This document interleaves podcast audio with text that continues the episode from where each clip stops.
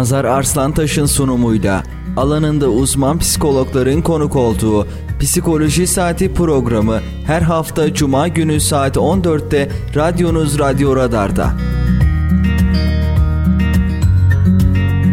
Nazar Arslantaş'ın sunumuyla Psikoloji Saati başlıyor.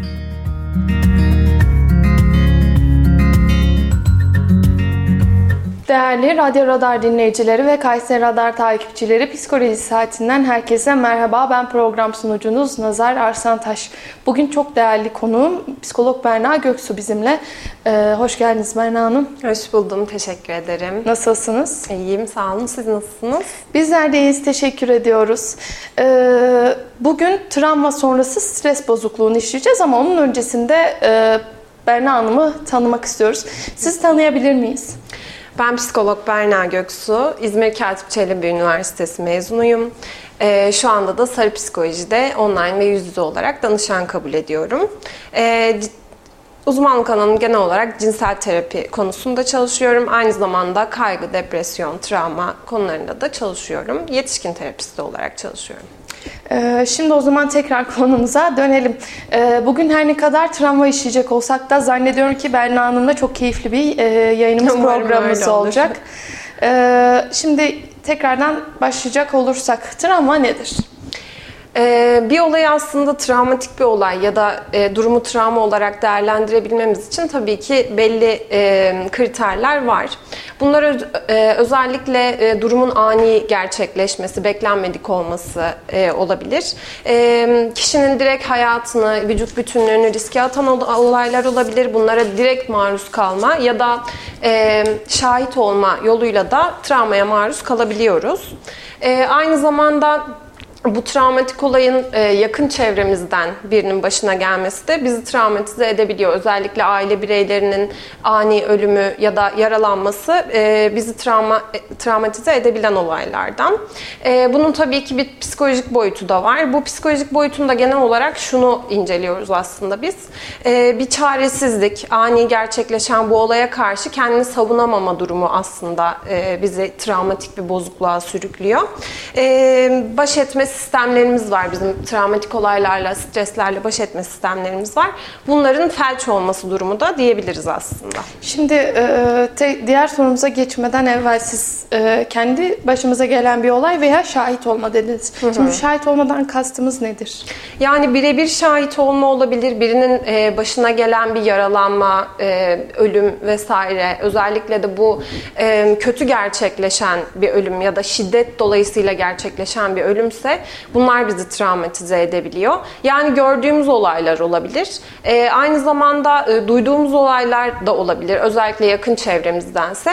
Ama e, biz televizyonda gördüğümüz ya da medya vasıtasıyla maruz kaldığımız olayları çok bunun içine almıyoruz.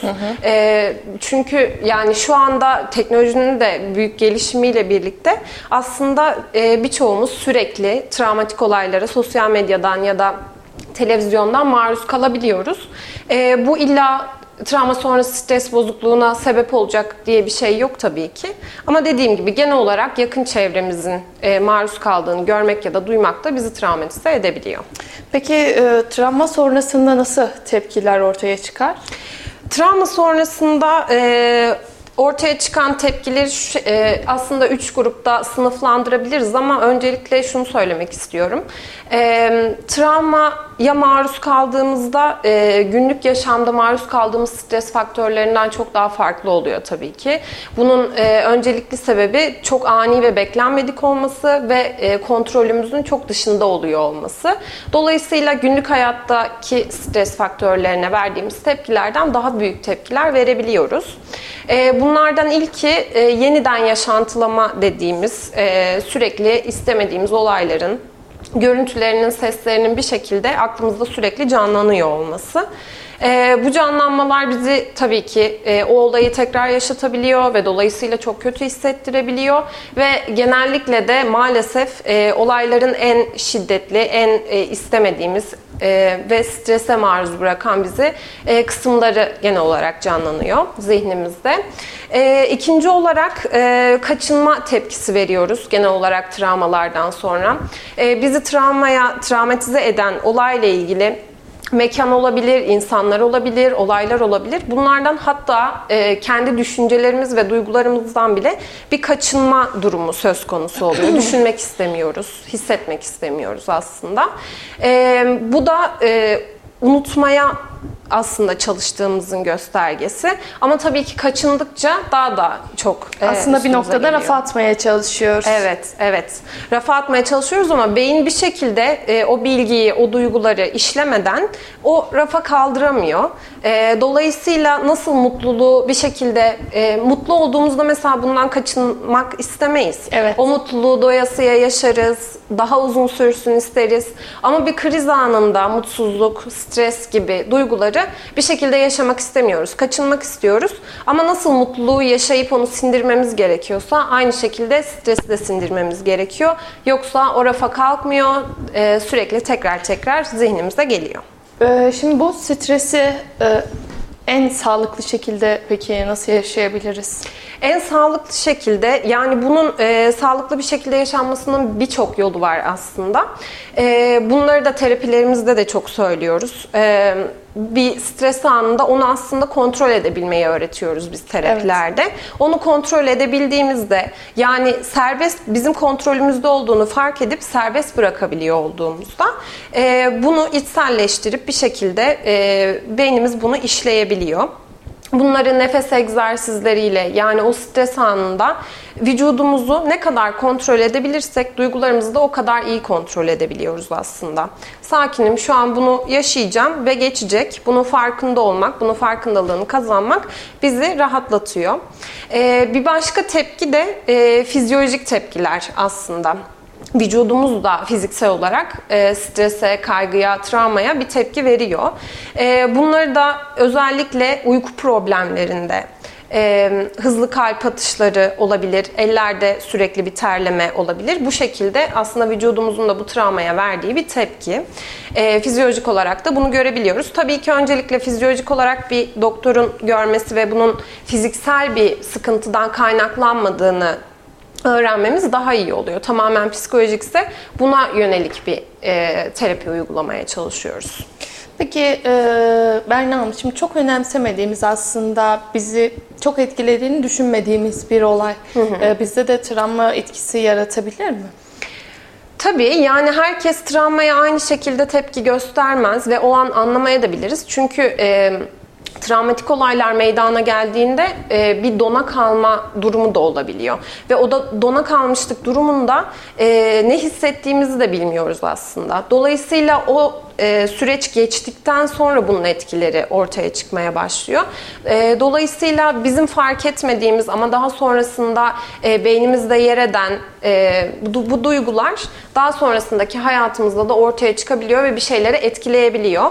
Biz bunun e, o olaydan kaynaklandığını her zaman anlayamayabiliyoruz. Terapilerde de özellikle bunun üzerine gidiyoruz. Aslında bir davranış ortaya çıkıyor bunun geçmişte yaşadığı bir olaydan kaynaklandığının farkında değil danışan e, ve kendisine bunu aslında buldurma yoluyla e, bu sebebi ortaya çıkarıp asıl sebeple çalışıyoruz ki e, sorun kökten çözülebilsin. E, peki travma sonrası tepkiler her yaşta aynı mı görülür? Travma sonrası tepkiler her yaşta e, aynı şekilde görülmeyebiliyor. Özellikle çocukluk yaşlarında fark ediyor. E, 0-2 yaş aralığında yani bebeklik döneminde e, aslında travma yaşayamayacağımızı düşünürüz hep ama doğumda bile travma yaşayabiliyoruz. Bunu danışanlarımıza geldiğinde sorarız mesela doğumla ilgili anneniz bir zorluk yaşamış mı, doğum süreciniz nasıl geçmiş, hamilelik süreci nasıl geçmiş gibi. E, dolayısıyla bu e, yaşlarda da travmaya maruz kalabiliyoruz. Yani şimdi anlayamadım. Anne karnındaki bebek de aslında doğum esnasında travmaya maruz kalabilir. Ya. Evet. Hı hı. E, 0-2 yaş aralığında e, genellikle konuşamadıkları için çocuklar yani her zaman konuşamıyorlar ama e, genellikle bu durumdan kaynaklı e, duygularını ifade edemiyorlar. Aslında hangi duyguda olduklarını da çok bilemiyorlar. Biz bunu e, ilerleyen yaşlarda oyunlarda gözlemliyoruz aslında. Oyun çocuk için çok e, en güzel terapilerden bir tanesidir. Hı hı. Ve oyunlarda o e, travmalarını canlandırırlar çocuklar. 0-2 yaş aralığında olmasa da daha sonrasında bu yansıyor. E, her şeyi hatırlamıyor olsalar da e, belirli sesler, görüntüler, kokular hatırlıyor olabilirler o travmatik olaya dair. Bunları da ilerleyen yaşlarda tabii ki fark ediyorlar e, ve oyunlarına yansıtıyorlar. Şimdi e, çocukların e, yaşadıkları travma sonrası, işte 2 yaşından ya da 3 yaşından sonra yaşadıkları travma sonrası e, o süreç, terapi süreci ne kadar sürüyor? E, bu terapi süreci e, yani herhangi bir ruhsal rahatsızlıkla ilgili terapi süreci şu kadar sürer diyemeyiz aslında. Hı hı. Çünkü çok kişiden kişiye e, değişen bir durum. E, bazıları terapiye çok e, hızlı bir şekilde yanıt verirken bazılarıyla çok çalışmak gerekiyor. Uzun belki uzun yıllar boyunca çalışmak gerekiyor. Özellikle travma söz konusu olduğunda. Ama dediğim gibi çocuklarda genellikle bu tür durumlarda oyun terapisi uygulanıyor. E, oyun terapileri de çok etkili etkili oluyor gerçekten. Çünkü oyunlarla dediğim gibi çocuklar bu travmalarını yansıtırken aynı zamanda o travmayı oyunla birlikte e, farklı bir şekilde düzenlemek, tekrar yapılandırmak da mümkün oluyor. E, dolayısıyla oyun terapileri bu konuda kullanılıyor. 2 e, yaşından sonrasında oyun okul öncesi ve anaokul dönemlerinde travmaya maruz kalmış çocuklar içinse şöyle bir durum söz konusu. Konuşabiliyorlar, algılayabiliyorlar ama ölümün bu kadar hani kriz durumunun farkında olamıyorlar. Daha doğrusu bir kayıp söz konusu olduğunda bunu geri dönülemez olduğunu bilmiyorlar tekrar geri dönecekmiş gibi hissediyorlar. O yüzden bu konuda bilinçli olmak çok önemli çocukları bu konuda e, eğitirken ya da bir kayıpları olduğunda onlarla konuşurken dikkatli olmak oldukça önemli. E, bu dönemde de 0-2 yaş e, grubunda da maruz kaldılarsa bu dönemde genellikle oyunlarda ortaya çıkmaya başlıyor yavaş yavaş.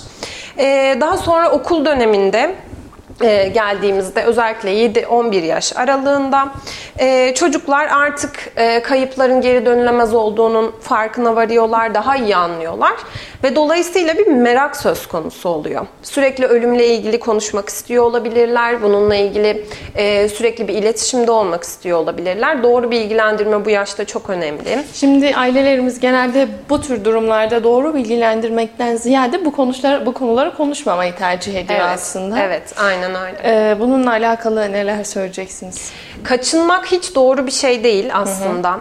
Ee, çocuğa yalan söylemek, e, hastanede bir seyahate gitti vesaire gibi yalanlar söylemek. Çünkü e, daha sonra doğrusunu öğreniyor ve bu size karşı da yani o bilgiyi verene karşı da dünyaya karşı da bir güvensizlik oluşturuyor aslında çocukta. Evet. Bu güvensizliğin yani aslında bir travma daha yaşatmış oluyoruz bu şekilde çocuğa. O travmayı yaşatmamak için e, belli doğru yaşta doğru şekilde bilgilendirerek yalan söylemeden, gizlemeden mümkün olabilen en hızlı bir şekilde doğru bilgiyi vermek çok önemli.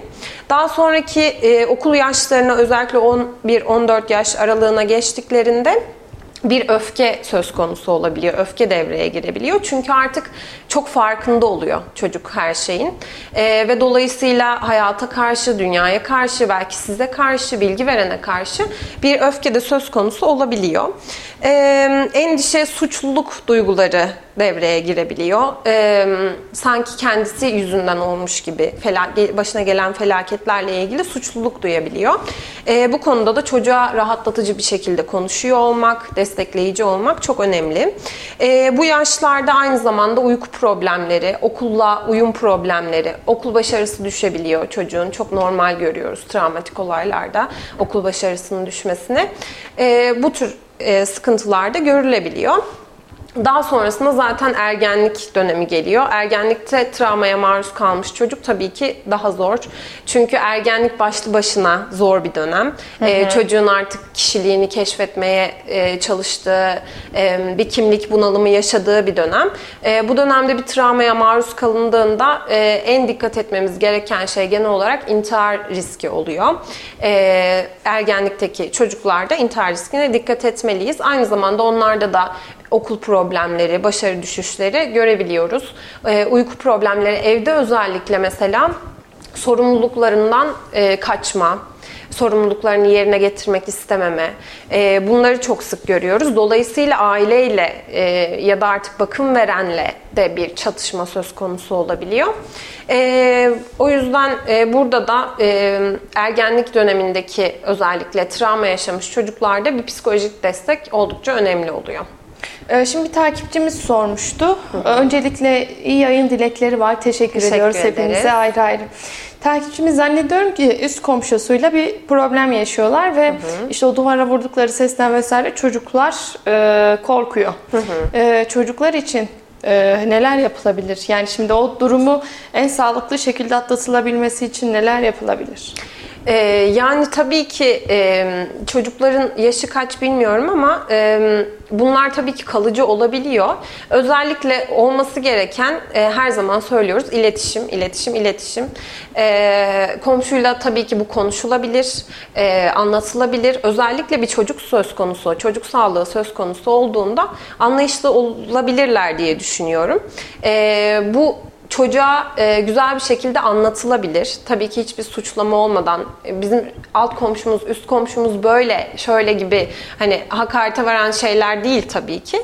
Ama e, böyle bir sorun yaşıyoruz ve bu sorunun bir sonucu e, bu geçici bir şey. Her zaman olacak bir şey değil. Bu seni korkutması gereken bir şey değil. Sana bir zarar gelmeyecek. Biz seni koruyoruz. Senin için buradayız. Bu bizim yetişkinler olarak birbirimizde yaşadığımız bir sorun. Seni kapsayan bir sorun değil şeklinde güzelce açıklanabilir çocuğa. E, dediğim gibi komşuyla ilişkinin e, çocuk açısından açıklanması da burada önemli. Ee, şimdi az evvel konuştuk aslında kaybolan bir çocuğa durum nasıl izah edilebilir? Hı hı. Yani aslında biz neler yapılmaması gerektiğini söyledik ama e, en doğru dilde nasıl söylenebilir? Kaybı olan e, bu tür bir travmaya maruz kalmış bir çocuğa e, dediğim gibi öncelikle hiçbir şekilde yalan söylemeden ve e, olabilecek en hızlı şekilde doğrular söylenmeli. E, özellikle şu cümlelerden kaçınmamız gerekiyor.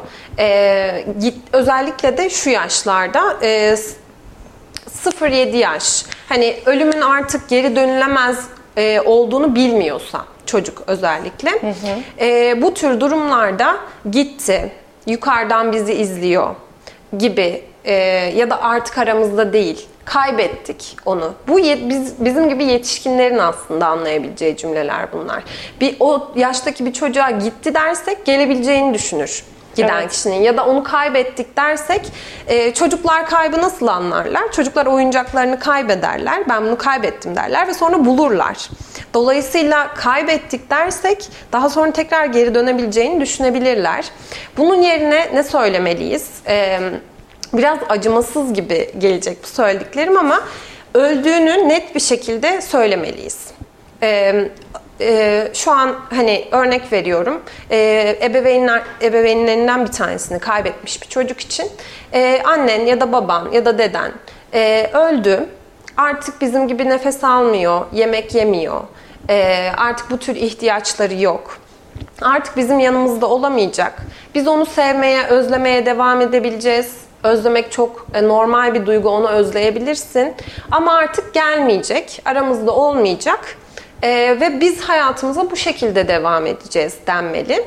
Ee, dediğim gibi biraz acımasız gibi gelebilir ama doğruları söylemek gerçekten çok önemli çocuklara. Ben belirli bir yaşıma kadar hala e, büyük babaannemizin bizi bir yerlerden izlediğini falan düşünüyordum. Evet, evet. Bu As- da çocukta bir güven eksikliğine sebep olabiliyor daha sonra. Ve önemli olan e, bir başka nokta da kendi duygularımızı da saklamamak. Yani hani çocuğun yanında genel olarak ağlamamaya çalışırız, üzüntümüzü göstermemeye, gizlemeye çalışırız e, bu çok doğru bir şey değildir. Çünkü çocukta da ben de bunu gizlemeliyim hissi yaratır. Ben bunu yaşamam normal değil hissi yaratır. Dolayısıyla ağlamak istiyorsak çocuğun yanında da ağlayabiliriz. Üzgün olduğumuzu gösterebiliriz, söyleyebiliriz. Bu e, şekilde çocuk da aslında bu duyguları yaşamasının çok normal olduğunu ve gösterebileceğini anlamış olur. O da rahat bir şekilde duygularını açığa vurabilir aslında. Aslında e, çocuklarımızla bazı şeylerimizi rahatça paylaşabilmemiz onların da bizimle evet. rahatça paylaşabileceği Kesinlikle öyle. garantisini verir. Hı hı. Ee, peki şimdi travma sonrası stres bozukluğuna yatkın olunabilir mi?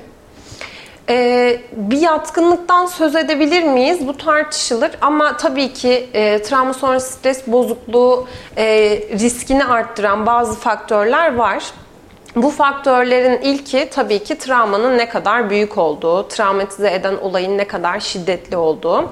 Ee, eğer çok şiddetliyse, çok büyükse travma sonrası stres bozukluğu riski artar. Ee, bunların dışında e, daha öncesinde hayatımızın eski dönemlerinde başka travmatik olaylara maruz kalmışsak, e, mesela ülkemizde e, çok büyük bir deprem felaketi oldu. E, daha öncesinde de başka travmalara maruz kaldığımızda bu deprem felakette travma riskini daha çok arttırmış oluyor. E, Aynı zamanda e, hali hazırda ruhsal bir rahatsızlığımız varsa, e, bir depresyon içindeysek ya da anksiyete bozukluğumuz varsa ya da başka diğer bozukluklar da olabilir. Bu da travma riskini arttıran, travma sonrası stres bozukluğu riskini arttıran faktörlerden. Bir başka faktör ailemizde, e, yakın çevremizde, e, özellikle de ebeveynlerimizde depresyon ve anksiyete yaşayan bireyler varsa, yani ailede bir ruhsal bozukluk öyküsü varsa, e, bunlar da travma sonrası stres bozukluğu riskini arttırır. Aynı zamanda travmaya maruz kalmış kişinin yaşının çok büyük ya da çok küçük olması. Yani yaşlı insanlarda da daha fazla oluyor risk. E, küçük çocuklarda da daha fazla oluyor. E, ekonomik tabii ki e, sebepler aynı şekilde etkiliyor. O travmaya maruz kaldıktan sonra bununla e, ekonomik olarak baş edecek özgürlüğün olup olmaması, e, yine aynı şekilde eğitim seviyesi, travmaya maruz kalmış insanın e, bir şekilde nasıl baş edebileceği ile ilgili kültürel olarak da sosyal olarak da bir bilgi seviyesinin olup olmaması da e, çok etkili oluyor. E, travma riskinin tekrarlanıp tekrarlanmayacağı, bununla ilgili riskin büyük olup olmaması aslında. Bu deprem felaketi durumunda da e, bunu örnek verebiliriz. İnsanlar bir e, deprem yaşadılar ve bunun e, tabii ki travmatik etkileri oldu. E, aynı zamanda bunun devam ediyor olmasının sebebi tekrar olup olmayacağı ile ilgili bir bilginin olmaması. E, büyük bir deprem yaşadık ee, ve bu büyük depremden sonra daha büyük bir depremin geleceğini kimse tahmin edemedi. Ve dolayısıyla bu daha büyük bir travmaya sebep oldu oradaki insanlar yani için. Yani bir de belirsizlik insanı çok fazla yoruyor. Evet, aynen öyle. Ee, zaten ruhsal bozukluklarda da en temel sebeplerden bir çoğu zaman belirsizlik oluyor. Ee, bir şey bilmediğimiz zaman ondan korkuyoruz. Bilmediğimiz şeyden korkarız aslında. Dolayısıyla e, tekrar o travmanın yaşanıp yaşanmayacağının garantisinin olmaması da e, travma sonrası stres bozukluğu riskini arttırıyor. E, aynı zamanda bu travmaya maruz kaldıktan sonra e, kalıcı bir hastalık oluşup oluşmaması ya da bir sakatlık durumu oluşup oluşmaması e, aynı şekilde travma sonrası stres bozukluğu riskini arttırıyor. Genel olarak e, biz danışanlarımızda da e, travmaya maruz kaldıktan sonra kalıcı bir iz varsa e, daha fazla olduğunu görüyoruz. E, bozukluğun daha sık çıktığını görüyoruz. Ve aynı zamanda da hatırlatan tetikçilerin tabii ki tetikleyicilerin olup olmaması da buna bir etken. Ee, bir travmaya maruz kaldıktan sonra o travma travmayı bize yaşatan bölgede e, bütün o tetikleyicilere tekrar tekrar maruz kalmak travma sonrası stres bozukluğu riskini oldukça arttırır. Ee, çok kısa bir reklam arası verelim. Hı-hı. Ardından tekrardan burada olacağız. Tamam. Şimdi reklamlar. Huri Mücevherat Moda Huri'de Bir imza düşünün. Olduğu her yere değer katan, hayat veren. Hayalleri gerçeğe dönüştürürken memleketin her karış toprağına güçlü projelerin temelini atan bir imza. İlkleri yaşatan aynı imza şimdi sizleri yeni projelerine davet ediyor. Bu imzayı tanıyorsunuz. Çünkü 5 yıldır olduğu her yerde farkını yaşıyorsunuz. En iyisini isteyenler için değeri her geçen gün artan yaşam projeleri Grup Avenir güvencesiyle Yozgat ve Kayseri'de. Sen de hayatın dolu dolu tat. Aç bir meysu dolu dolu hayat. Sen de hayatın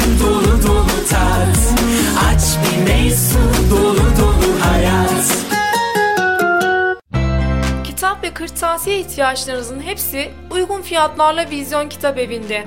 İlk öğretim ders kitapları, AYT, TYT hazırlık kitapları, güncel kitaplar, dünya klasikleri, çeşit çeşit kırtasiye ürünleri ve çok daha fazlası Vizyon Kitap Evi'nde.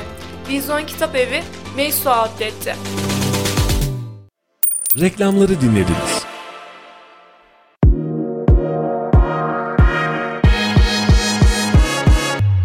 Bölgenin en çok dinlenen radyosunda kendi markanızı da duymak ve herkese duyurmak ister misiniz? Markanıza değer katmak için bizi arayın.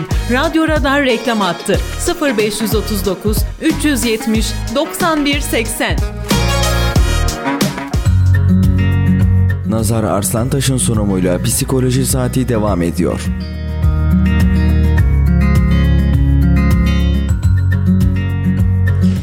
Ee, çok kısa bir reklam arasının ardından e, yeniden bir aradayız.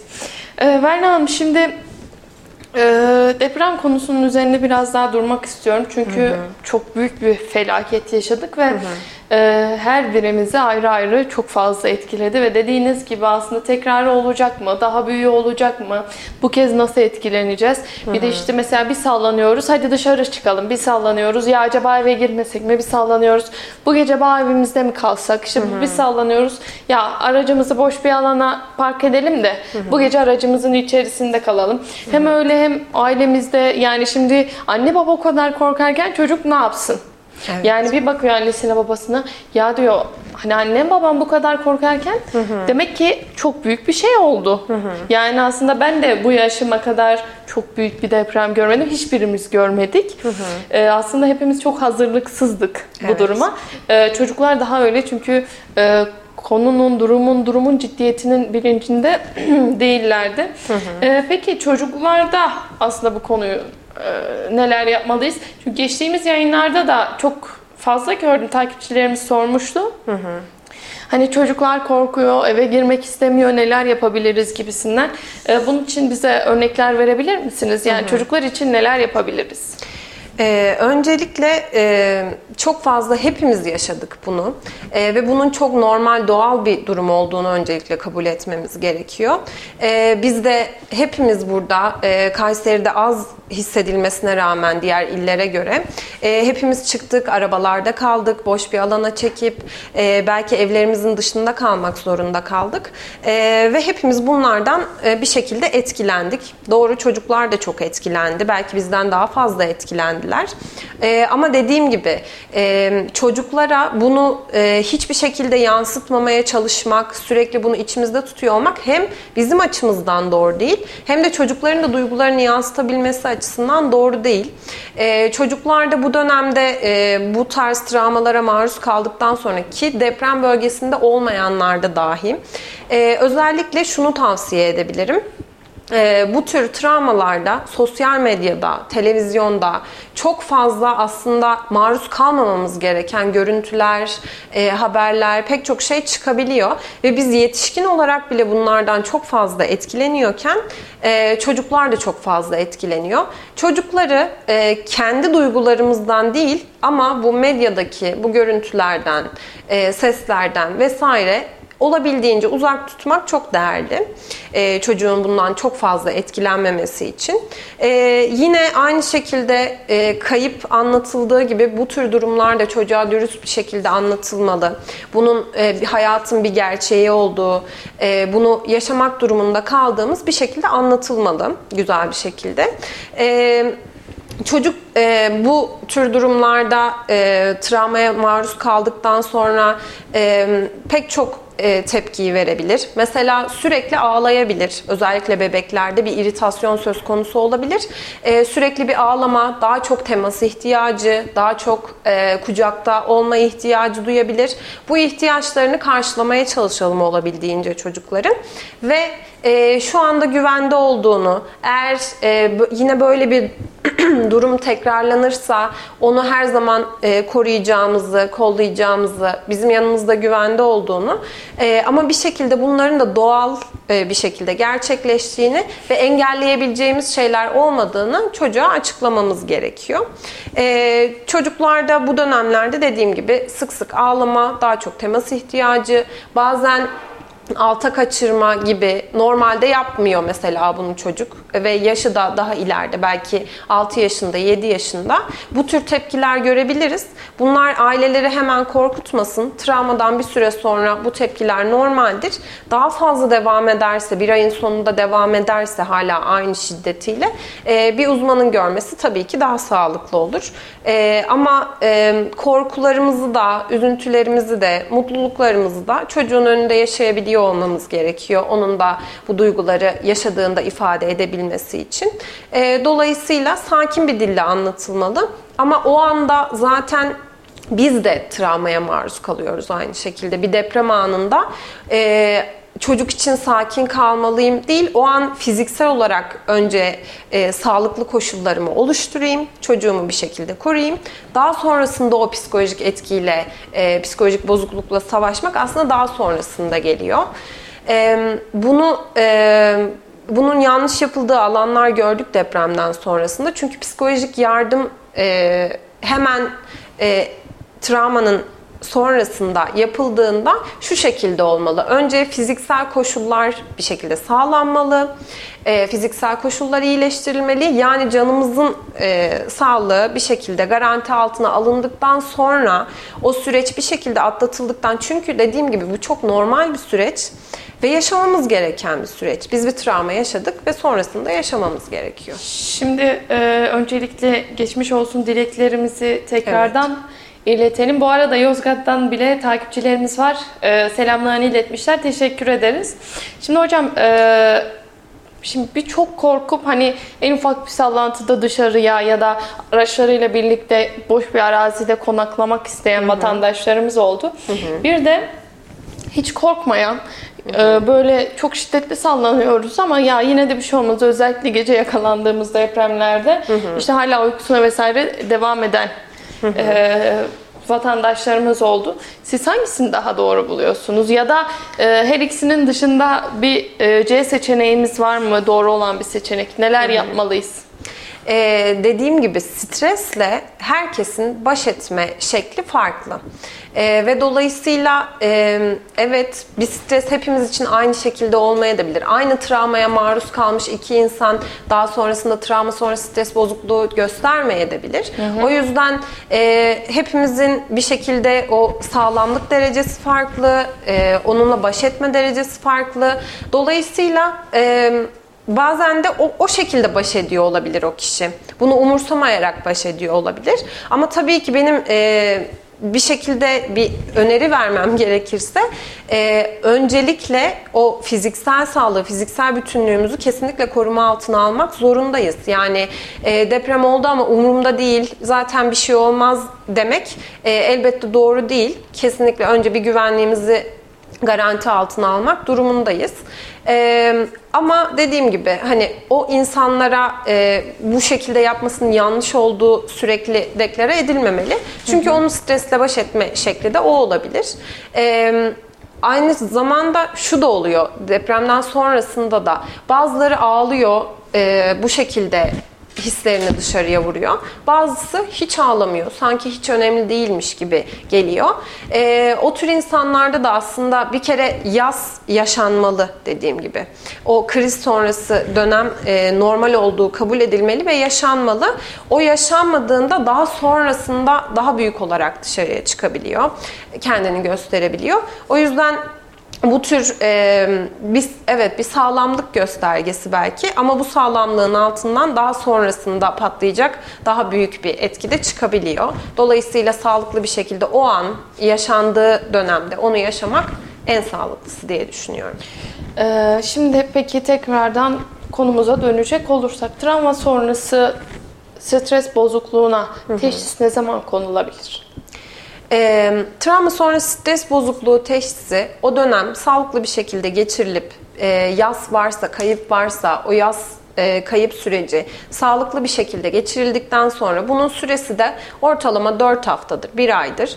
1 ay sonrasında e, bu strese, travmaya verdiğimiz tepkiler, e, bu yeniden yaşantılama tepkileri, e, kaçınma tepkileri, fizyolojik olarak kendimizde gözlemlediğimiz tepkiler, e, sürekli kalp çarpıntısı, terleme vesaire gibi tepkiler, uyku bozuklukları bir ay sonrasında da, dört hafta sonrasında da aynı şiddetiyle azalmadan ya da artarak devam ediyorsa muhakkak bir ruh sağlığı personeli e, görmeli diye düşünüyorum. E, bu kesinlikle ihmal edilmemeli. Çünkü e, bunu ihmal ettikçe daha kalıcı bir hale gelebilir. İlerideki yaşantımızı etkileyebilir. İlerideki yaşantılarımızda tekrar tekrar çıkmaması adına e, bir ay geçtikten sonra e, semptomlarımız hala devam ediyorsa bir psikiyatriste, psikoloğa görünmek en iyisidir. Peki şimdi tedavi yöntemine geçecek olursak hı hı. tedavisi nasıl oluyor? Ne kadar sürüyor? Yani şu kadar sürer ya da şu yaşlarda bu kadar sürer e, diyebilir miyiz? Hı hı.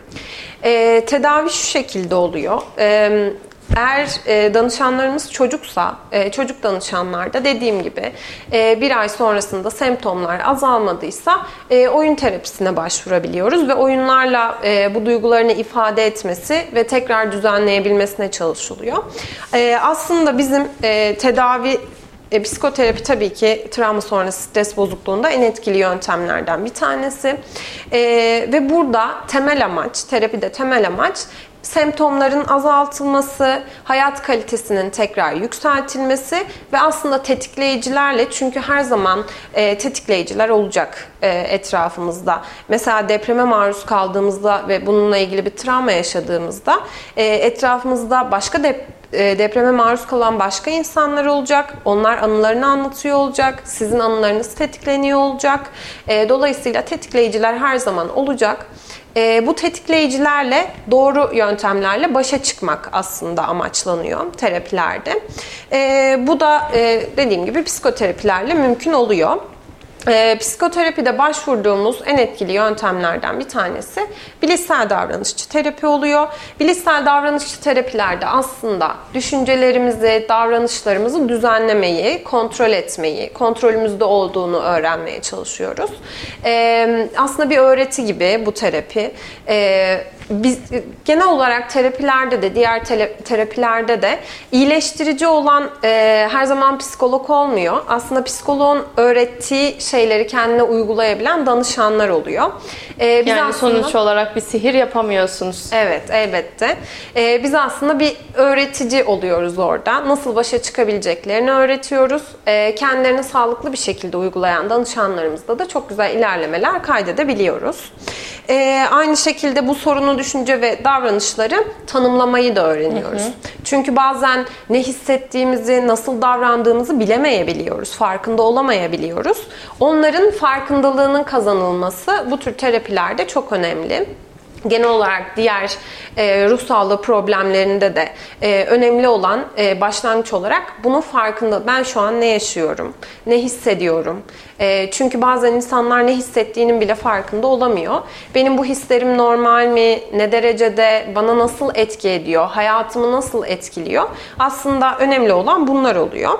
Ve bunları yapılandırmayı amaçlıyoruz. E, bir diğer terapi yöntemi e, uzun süreli maruz bırakma. E, bu maruz bırakmalarda da e, danışana aslında güvenli bir alan oluşturulup o güvenli alanda travması tekrar canlandırılıyor. E, bu canlandırmada tabii ki e, tekrar yaşantılamalar olabiliyor, ağır gelebiliyor ama yavaş yavaş e, adım adım travmayı tekrar canlandırarak aslında o etkileri tekrar yaşatarak güvenli bir alanda olduğu için o an e, onu işlemesi sağlanıyor. E, Başka bir e, yöntem e, yüzleştirmeden sonra grup terapileri de oldukça etkili oluyor. E, travma sonrası stres bozukluğunda. E, çünkü hepimiz aynı şekilde düşünüyoruz. E, bu neden benim başıma geldi? Sanki sadece e, bizim başımıza gelmiş gibi hissediyoruz. Her kötü şey bizim başımıza geliyormuş gibi hissediyoruz. Bu da aslında bilişsel çarpıtmalardan bir tanesi. Sürekli bir genelleme halinde oluyoruz. Her kötü şey benim başıma gelir, bu da benim başıma geldi gibi. Grup terapilerinde biraz da onu kırıyor oluyoruz aslında. Ee, yaşadığımız travmayı yaşamış birçok insanla birlikte olduğumuzda onların baş etme yöntemlerini öğrenebiliyoruz. Onları anlatırken e, aynı zamanda sorunlarımızı başkalarının da yaşadığını aynı şekilde bizim gibi gördüğümüzde bunu normalleştirebiliyoruz ve özümseyebiliyoruz. Dolayısıyla grup terapileri de çok etkili oluyor. Ee, özellikle ben e, şunu da çok etkili görüyorum. İkincil travma dediğimiz durumlarda yani direkt maruz kalmasak da e, çok fazla duyduk mesela deprem bölgesine çok çok uzakta olan ama sürekli evi sallanıyormuş gibi hisseden. Bizler de çok yaşadık. Ben de yaşadım. E, sürekli bir e, avizeye bakıyoruz mesela sallanıyor muyuz en ufak sarsıntıda. E, yine deprem mi oluyor gibi. E, aynı zamanda e, İstanbul'da, İzmir'de vesaire yani buradaki bu bölgedeki depremi hissetmemesine rağmen e, televizyonda gördükleriyle, medyada, sosyal medyada şahit olduklarıyla e, travmatik bir etki yaratmış olan çok fazla insan gördük. E, dolayısıyla e, bu tür vakalarda da oldukça etkili oluyor. E, psikoterapi kapsamında e, aslında bizim yapabileceklerimiz genel olarak bunlar oluyor. E, bir de EMDR terapisi var. E, travmalarda kullandığımız e, çok etkili bir yöntem. Göz hareketleriyle e, tekrar yaşantılama yaşantılamayla aslında yine semptomları düşürmeye çalıştığımız bir yöntem. E, biz de aynı şekilde uyguluyoruz EMDR terapisini. E, elbette semptomları düşürmek için ilaç tedavisi de bir yöntem olabilir. E, psikoterapist, e, psikiyatrist e, kontrolüyle e, ilaçlara başlanabilir bununla ilgili. E, ilaç tedavisi özellikle e, uyku problemlerinde, travmalardan sonra oldukça yaygın görülen e, kabuslar, e, kötü rüyalar gibi bunların kontrol edilmesi konusunda bize yardımcı olabiliyor. Aynı zamanda e, ruhsal o genel ruhsal çöküntü hali, genel depresyon halinden kurtulmamız konusunda da ilaçlara başvurabiliyoruz. Mutluluk hormonlarının salgılanması açısından. E, bu da oldukça etkili olabiliyor. Zaten e, tedavilerde en etkili yöntem genel olarak eğer karşımızda e, zor bir vaka varsa genel olarak ya da travmatize olma boyutu çok büyük bir vaka varsa genel olarak kullandığımız yöntem ilaçla birlikte, psikiyatrist kontrolüyle birlikte psikoterapiler en etkili yöntemler oluyor. Ee, teşekkür ediyorum. Rica ederim. Bu arada e, klinik psikolog Emrah Bey de e, bana ve ekibimize selamlarını iletmişler. Buradan da teşekkür ediyorum. E, sizlerin eklemek istediği bir şey var mıydı? Ee, eklemek istediğim şey şu olabilir. Ee, bu yaşadığımız travmatik olaydan sonra tekrar tekrar herkese geçmiş olsun dileklerimi iletiyorum. Kayıplarımız için başsağlığı diliyorum. Ee, ve tekrar yaşanmaması tabii ki e, en büyük isteğimiz. Ee, burada travmatize olmuş insanlarla, e, depremzedelerle doğru iletişim kurmak çok önemli. Ee, sürekli onlarla ilgili e, aslında şunları söylememek e, cana geleceğine mala gelsin, işte boş ver bunları da atlatırsın vesaire gibi bunlar destekleyici gibi görünen cümleler oluyor. Ama e, bu aslında e, bir şekilde onların kayıpları ile ilgili. Çünkü yaz her şeyin üzerine tutulabilir. İlla birini kaybetmemiş e, kaybetmiş olmamız gerekmiyor. Maddi bir kaybın arkasından da yaz tutulabilir. Bir ayrılığın arkasından da yaz tutulabilir. Bu yasa aslında saygılı oluyor olmak e, elimizden geldiğince onu anladığımızın, destek olduğumuzun, yanında olduğumuzun e, farkında olmasını sağlamak e, en güzel yöntem aslında. E, ve konuşmaya illa zorlamamalıyız travmatize olmuş insanları. E, illa anlat, içini dök, rahatlarsın. Bu bizim kendi yöntemimiz olabilir ama rahatlama yöntemi herkesin dediğim gibi farklı olabilir. E, üzerine gitmemek çok önemli. Sadece konuşmak istediğinde e, travmatize olmuş insanların yanında olmak, destekleyici olmak ve özellikle de e, bir bilgimiz yoksa yanlış bilgilendirmiyor olmak travmatize olmuş insanları evet. oldukça önemli.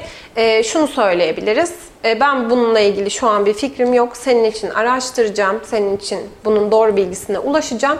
Daha sonra bununla ilgili seni bilgilendireceğim diye olmak e, çok değerli.